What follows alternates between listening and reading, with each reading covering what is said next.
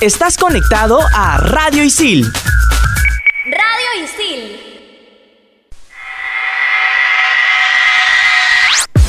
En esta edición de En todas las canchas, Copa Davis. ¿Y cuándo juega Perú? Perú juega contra Suiza el 6 y 7 de marzo en el Club Lawn Tennis de la Exposición. Esto y mucho más en En todas las canchas.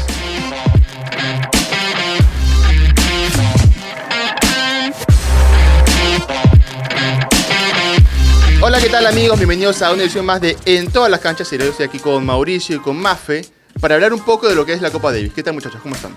Gabriel, Mafe, ¿qué tal? ¿Cómo están? Eh, feliz de poderlos acompañar una semana más. Hola, hola, chicos, ¿qué tal? A todos los que nos escuchan muy emocionada porque este tema de la Copa Davis se viene muy fuerte ahora en marzo. Así es, porque como lo escuchábamos al inicio, Perú juega contra Suiza. eh, en una edición de Copa Davis donde disputamos el, el pase al Grupo Mundial.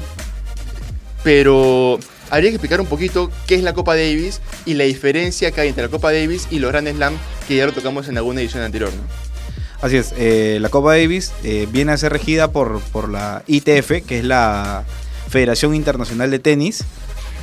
A ver, hay una diferencia entre ATP Cup, que lo rige la ATP, que es la Asociación de Tenistas Profesionales, y la Copa Davis, que se viene jugando desde hace más de 70 años.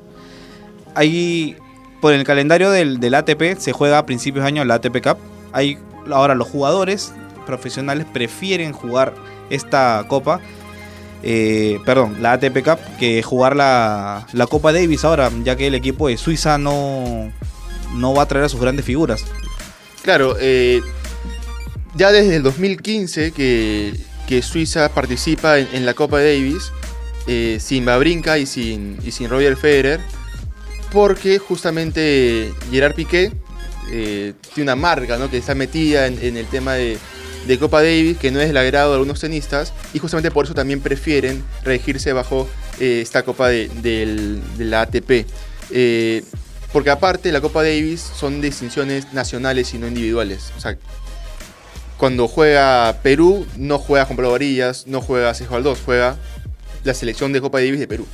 Así Obvio. es. Y también una de las quejas de. Que te, que te corte. Este, una de las quejas de los jugadores es que puedes puedes campeonar en la Davis, pero no te, no te suma puntos en el ranking ATP, que es lo que ellos necesitan. Claro, y justo, justo también eso iba a mencionar y que porque ot- otra de las razones por las que preferían el ATP Cup es porque se da a inicios de año, mientras que la Copa Davis se, ya, se da a fines de noviembre, digamos, ¿no? entonces ya los agarra con una temporada bastante larga y con haber ya jugado varios Grand Slams. Sí, y sobre todo porque es una competencia que, a ver, no es como los Grand Slam, que es, son dos semanas, se juega un Grand Slam y luego pasan dos meses, se juega otro Grand Slam, dos semanas, o distintos torneos de ATP que son por semanas. Porque, por ejemplo, Perú va a jugar contra Suiza ahora en marzo y va a jugar el playoff por el cupo a la fase mundial. Que ya no le vamos a explicar todo este, este tema de la fase mundial y la fase de grupos y la zona americana, que es media compleja. Eh, y de ahí va a tener que esperar hasta noviembre si es que clasifica la fase mundial y si no clasifica la fase mundial para jugar la otra división que se juega en septiembre. Entonces hay muchos meses de diferencia con, muchos, muchas competencias de por medio entre, mes, entre competencia y competencia y puede por ahí haber un tipo de lesión o algo que perjudique su eh, desempeño en una competencia ATP que finalmente es la que le da los puntos necesarios para competir y, para eh, clasificar un Grand Slam o, o alguna competencia internacional. Así es, y como comentaba Mafes hace un rato, este, la ATP Cup se juega solamente dos semanas. Luego no, no tienen que jugarse otro repechaje ni, ni otra instancia más. Como tú, como tú dices, la Copa Davis eh, se juega cada cierto tiempo y los jugadores, una que pueden llegar lesionados o desgastados y están preparándose para un Grand Slam y tal vez para no sumar puntos en, en el ranking, que es lo que ellos más quieren. Sí.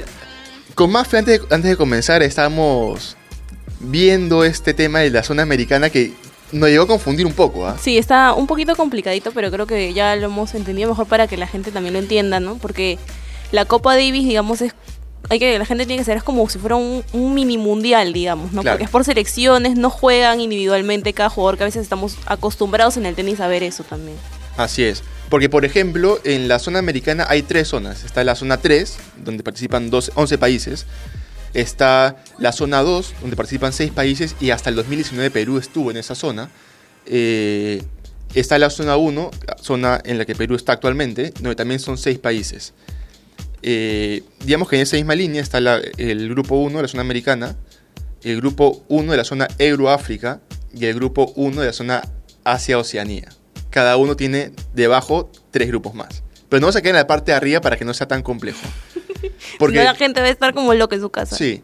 En, el- en el grupo 1 de la zona americana hay 6 países. En el grupo 1 de la zona Euroáfrica hay 12 países. Y en la zona 1 Asia-Oceanía hay 6 países. En total son 24 países. De esos 24 países, los 6 americanos participan contra 6 euroafricanos. Y los otros, otros 6 euroafricanos participan contra 6 de Asia y Oceanía. En total estamos hablando de cuántos partidos? 12 partidos. 12 partidos.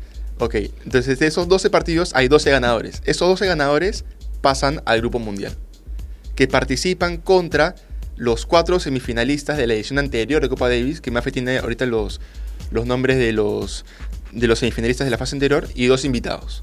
Sí, es verdad, ¿no? Entonces, en total estamos hablando de una fase final de 18 equipos. Y los semifinalistas de- del año 2019 fueron España, Canadá, Gran Bretaña y Rusia, que van a ser los invitados para esta edición 2020. Y los dos invitados son Serbia y Francia. Así es, en la edición anterior el campeón fue justamente España, y tenemos declaraciones de Rafael Nadal justamente en ese partido.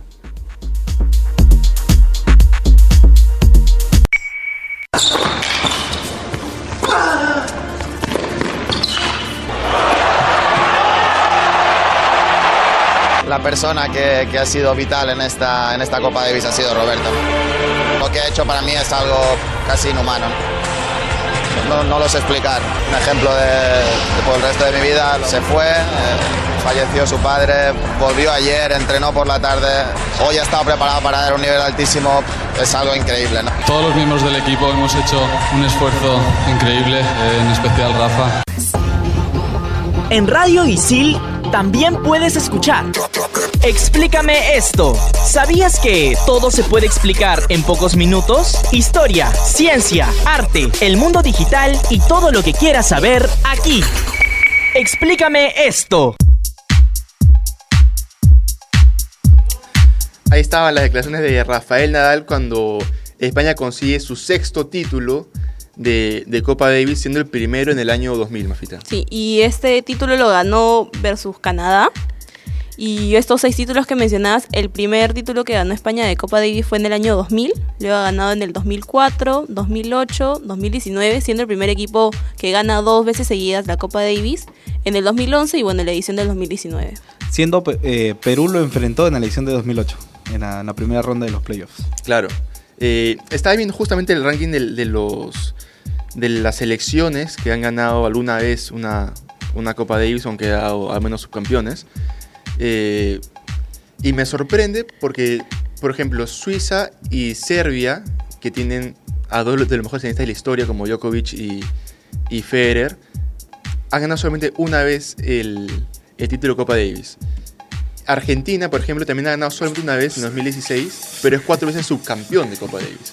Y por ejemplo, Estados Unidos, que no es una selección que tenga un tenista destacado hace ya un tiempo, es el- la selección con mayor cantidad de títulos, habiendo ganado en 32 oportunidades y siendo subcampeón en 29 veces más. O sea, estamos hablando más o menos de 61 finales jugadas solamente por Estados Unidos, que la primera final la disputó en el año 1900. Hace ya, 120 años. hace ya un, un tiempo.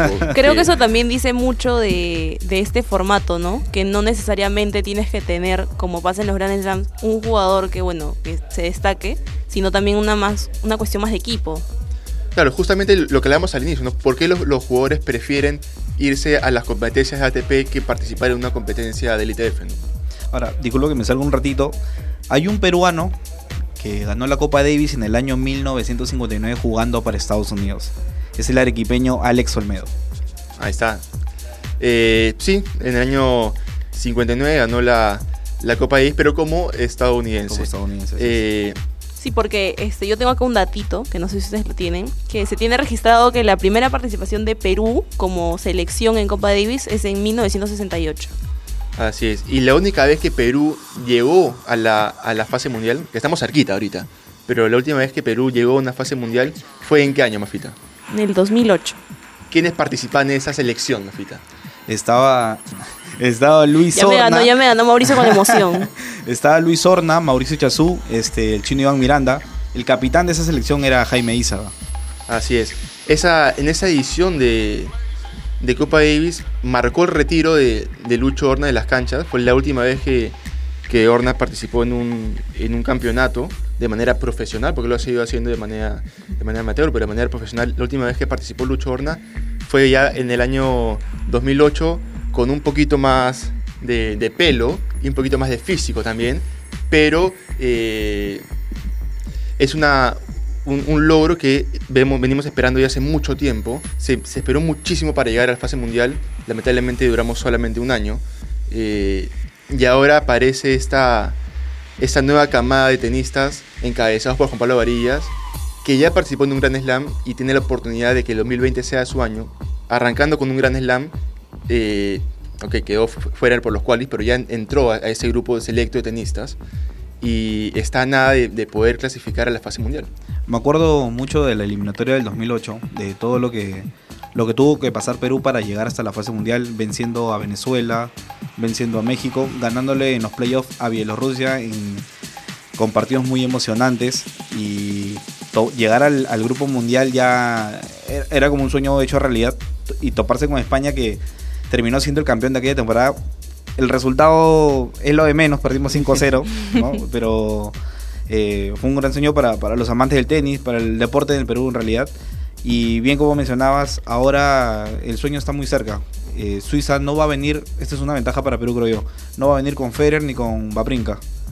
Este, el tenista que le sigue a ellos dos está rankeado más abajo de Juan Pablo Varillas, así que las posibilidades están 50-50, estamos cerca. Sí, y tenemos una, buena, una muy buena carta en lo que es dobles, porque Sergio Galdós va a participar en dobles, está dentro de- del, del top 250, casi casi entrando al top 200. eh, es medalla en los Juegos Panamericanos, digamos que Doble medallista. doble medallista en los Juegos, en los. Juegos Panamericanos. Entonces, tenemos por los dos lados, tanto en singles como en dobles, posibilidades de ganar los respectivos partidos. Así es, y un Juan Pablo Varillas que viene recuperándose de, de una pequeña lesión que, el- que lo hizo retirarse de la quali del, del ATP de, de Argentina.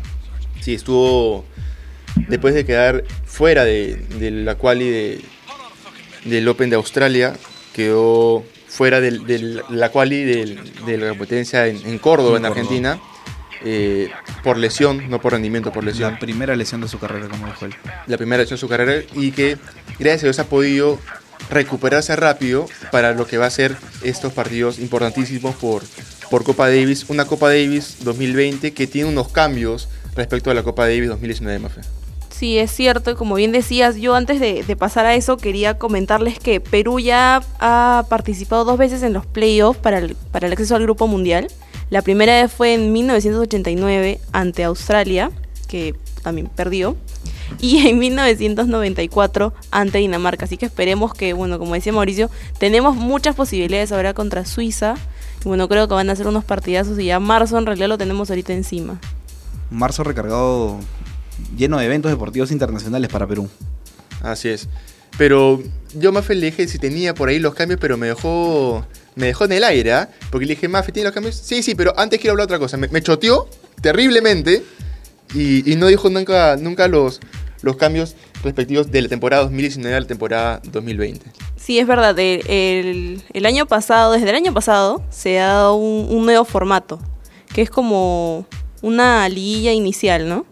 En la que la primera ronda de clasificación está el formato tradicional de 24 equipos, pero de estos 14 se ubican del puesto 5 al 18 del año anterior, con dos selecciones invitadas. Y en total entonces se, se quedan solo 12 equipos. de- se hace una pequeña liga entre esos 24 y solo clasifican 12 a la siguiente ronda. Esos dos invitados para esta temporada, por ejemplo, va a ser Serbia y Francia, Exactamente. que son los invitados para la, la temporada 2020. Mauricio hace caritas por ahí cuando digo Serbia y Francia. Sobre y- todo por Francia. Sí, justamente eso quería llegar, porque Serbia, si bien es cierto, tiene un tenista como Djokovic, eh, tiene uno. No, no, tiene una selección como de la tiene, por ejemplo, Francia. Así es, hasta, hace algunos años eh, tenía Víctor Troiki, que era uno de los mejores doblistas del mundo, pero hoy ya no juega con su selección. Francia que tiene jugadores incluso hasta para regalar a cualquier selección porque tiene tiene, tiene a Gael Monfils que está en un muy buen momento. eh, Francia siempre ha tenido mínimo 6 jugadores dentro del top 100. O sea que lo veo con bastantes chances de llegar hasta, hasta las finales. Así es. Otro cambio que va a haber en esta edición de Copa Davis es que los 12 perdedores de la ronda clasificatoria pasarán a competir en un, grupo, un nuevo Grupo Mundial 1 contra dos equipos ganadores de los playoffs del Grupo Mundial, justamente el Grupo Mundial 1. Entonces van a ver... Eh, porque ¿qué pasa? Por ejemplo, en la zona americana, si tú pierdes, desciendes a la, a la zona americana 2. En la zona mundial tú perdías y ibas directamente a la zona respectiva de tu, eh, de tu continente, americana, euroafricana o Asia. En este caso va a haber, digamos, un subgrupo de la fase mundial donde van a, estar ahí los, los que no pudieron ganar. Va a haber una pequeña chance para poder mantenerse dentro del selecto grupo. Claro, y de hecho Perú el año pasado estaba en la zona americana 2 y cómo es que sube a la zona americana 1 y así va a poder pelear para el cupo para el grupo mundial es porque le gana a El Salvador. Entonces eso también fue un triunfo bastante histórico porque nos ha- habíamos bajado a, a la, a la zona 2, ¿no? Y estar en la zona 1 es que te da esta chance de poder pelear por el grupo mundial. En algún momento íbamos a estar hasta en la zona 3 de la zona americana. Justamente después de lo del hecho por, por Luis Horna, eh, fuimos descendiendo y descendiendo y nos quedamos estancados en la zona 3 por un muy buen tiempo y no logramos eh, subir a, la zona americana, a la zona 2. Eh, se logró y ahora se logró también eh, subir a la zona americana 1, que nos da la chance de llegar a la, a la fase mundial.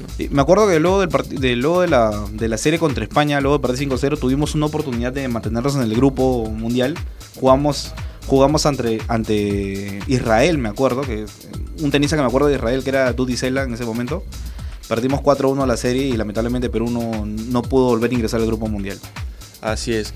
Eh, hay que volver a mencionar que Perú va a jugar la fase mundial en el lawn tenis en, en marzo y de pasar a la zona a la zona mundial se va a ir a jugar a España. Sí, es, es verdad, se va a repetir la sede del año pasado. Yo, yo quiero que Mafe diga el nombre de la cancha porque es, es un nombre que, que le- a Mafe le, le ha encantado el nombre, el nombre de, de la cancha. Es verdad, la cancha se llama La Caja Mágica de Madrid, que fue la misma, el mismo lugar de la sede del, de- del año 2019 y esta fase final en la que van a haber 18 equipos va a durar una semana. Así es, así Y que se va a jugar, perdóname que te corte, del No, dale. 23 al 29 de noviembre. En tierra batida. tierra batida. Sí. Porque eso también hay, hay que mencionarlo, o sea, no todos los años se juega sobre la misma superficie. Puede tocarte tierra batida, como césped, como, como pista dura. Eh, así que tenemos esperanza de, de ju- de ver a Juan Pablo Varilla, Sergio Galdós y compañía en la caja mágica de...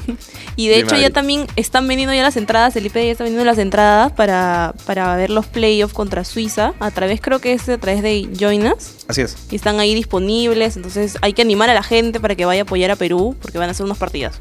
Así, así que estamos listos ¿ah? para, para ver lo que es la Copa Davis. Ya, si por ahí no sabías mucho, aquí te hemos tratado al menos de desmenuzar lo más posible para que entiendas todo este proceso de clasificación a la fase mundial de la Copa Davis. Pero antes de irnos, hay una, una sección que ya se hacía extrañar. ¿ah? Se hacía extrañar porque Rodrigo Díaz de las Casas ha mandado su informe sobre Fórmula 1. Vamos a escucharlo.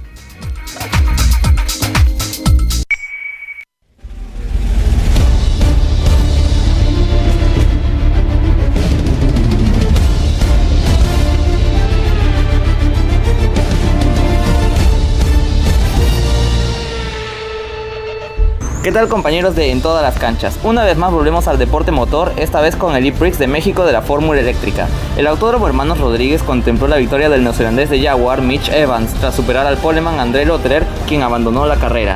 Segundo quedó el portugués Antonio Félix da Costa y tercero Sebastián Buemi. El suizo acabó delante del dos veces campeón del mundo y ex Fórmula 1 Jean-Éric Bernier.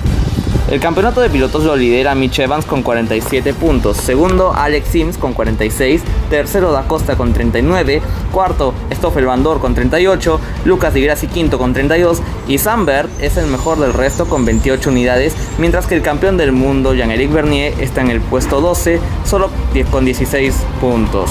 Y en constructores, Andretti es líder con 71 puntos, le siguen Jaguar y Mercedes con 57 y 56 puntos, cuarto Tichita con 55 y el mejor equipo del resto es Nissan con 43 unidades. La siguiente carrera es el 29 de febrero en Marruecos y nos preguntamos, ¿Bernier logrará su primera victoria? Eso lo sabremos solo en el próximo E-Prix. Antes de acabar, recordemos que faltan solamente 26 días para el regreso de la Fórmula 1 y 28 para el Gran Premio de Australia, que por si fuera poco los equipos ya sacaron sus nuevos autos y están listos para ponerlos a prueba. Informó para en todas las canchas con lo mejor del automovilismo y a la espera de la Fórmula 1, Rodrigo Díaz de las Casas.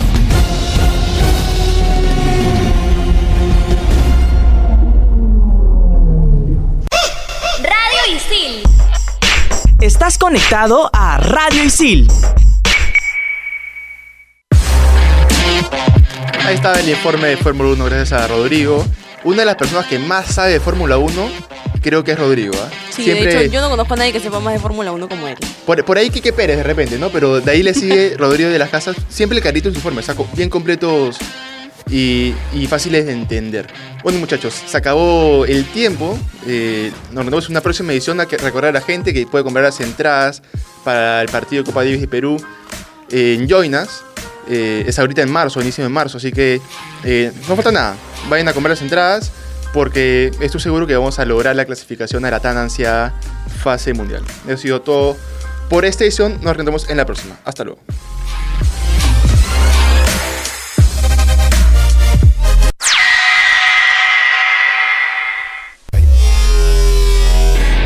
En Radio Isil también puedes escuchar Fusión Alterna. No te quedes y sé parte de lo más trendy del mundo de la música. Conciertos, festivales y toda la movida de la escena local e internacional.